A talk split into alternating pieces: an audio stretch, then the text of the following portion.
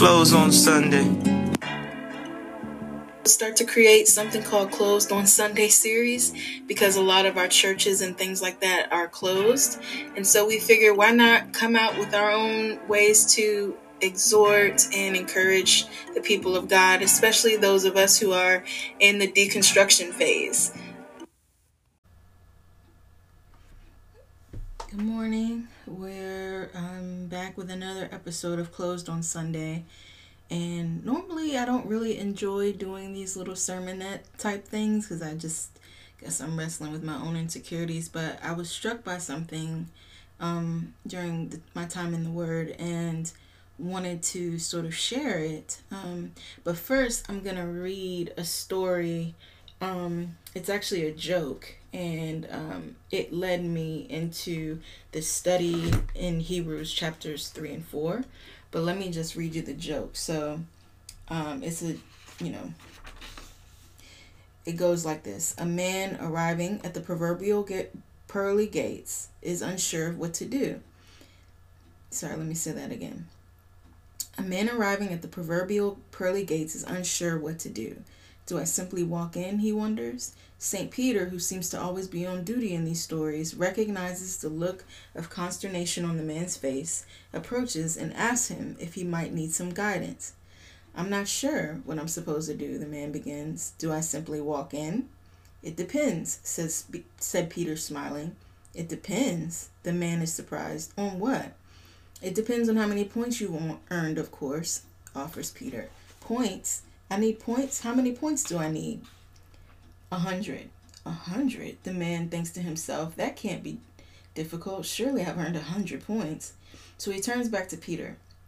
So, for the last 15 years, I've been serving on Saturday nights at the soup kitchen, helping with the poor. He offers it, hopefully, more a question than a statement. That's wonderful, exclaims Peter. I will give you 1 point for that.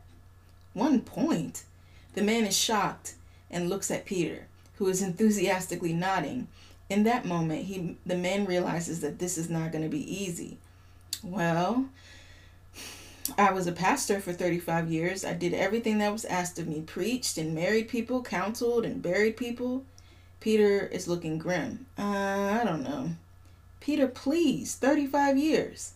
Peter thinks quietly for a moment and then smiles. Okay, I'll give you a point for that. Now the man knows he's in trouble. His whole life had basically been summed up in 2 points, and he has 98 to go. Soon some movement catches his eye, and looking across the way, he sees a man who had lived in the same town which he pastored. He didn't know the man. He was sort of a person who came to church services on Easter and Christmas. He did remember, though, that this man owned and worked at a coffee shop in town and had always seemed pleasant, but he'd never engaged much with the religious community. To his surprise, the man smiles, waves, and then without hesitation, walks right in through the pearly gates. What? He exclaims, turning to Peter. Are you telling me that guy has 100 points? Peter laughs. Oh no, he just doesn't play this game.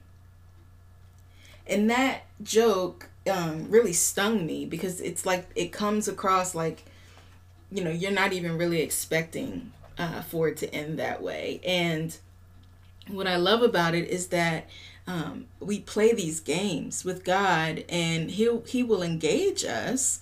If that's how we want to live our lives, he will engage us. And so when I was thinking about the way that I used to read Hebrews 3 and 4, it was like, you know, these stubborn and obstinate Israelites, they had all this unbelief and all of these things, and that's why they don't have rest, and that's why the wilderness was what it was. But then I began to think about the passages in Deuteronomy about how the wilderness was just meant to show them that all they needed was God, and that God was an ever-present help, and so they would only have like daily bread, and they would only have food for the day. And so it just changed the entire way that I read the scriptures. Because it speaks to this sense in which we are so obsessed with tradition, and it seems as though in scripture, or at least what the scripture reveals to us about God, is that God is obsessed with trajectory, and the trajectory is that we would be a people who endure in the sense that we stay connected to the fact that God is an ever-present help, and that we stay connected to the fact that, like, we are not orphans and that God is not going to leave us. And so that in mind, I wanted to read this verse again. In chapter 3, starting in verse 15, it says, "As it is said, today, if you hear his voice, don't harden your hearts as in the rebellion." But that hardening always has been preached to me as, I don't want to listen to God and da-da-da-da. But the hardening could also be the fact that, like, we're more willing to go with what we think we know or what other people have done, and not really appreciating that God in this moment might be speaking something to me that's different, or might be speaking something to me in this moment that is non-traditional, right? And he says, "Now who were they that heard and were rebellious? Was it not all those who left Egypt under the leadership of Moses? But with whom was he angry for 40 years? Was it not those who sinned, whose bodies fell in the wilderness? And to whom did he swear that they would not enter his rest, if not to those who were disobedient? So we see that they were unable to enter because of unbelief." So it was the sense in which you don't believe that God is going to care for you. You don't believe that he's with you right here, right now.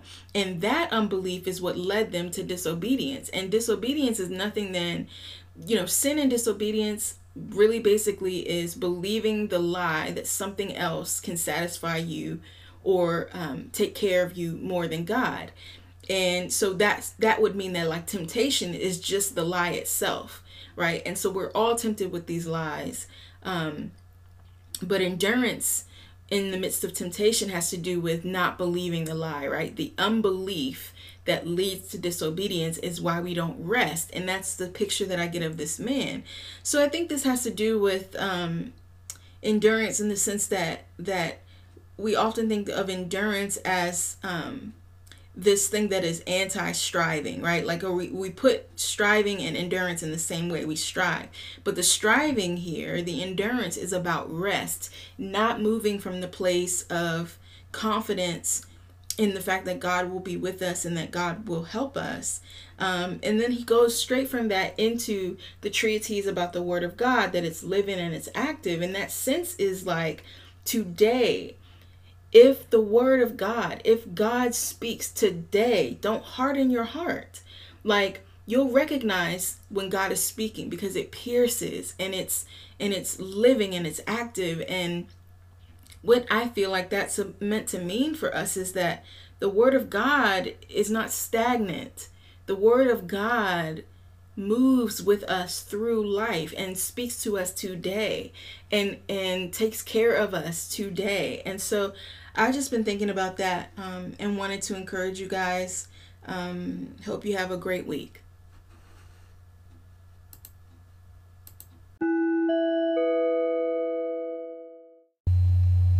Thank you for listening to this podcast. We want to point you in the direction of our Student Crisis and Relief Fund. If you're interested in supporting and advocating for Black college students, make sure you check out the website subcultureinc.org/student crisis relief. Thank you again.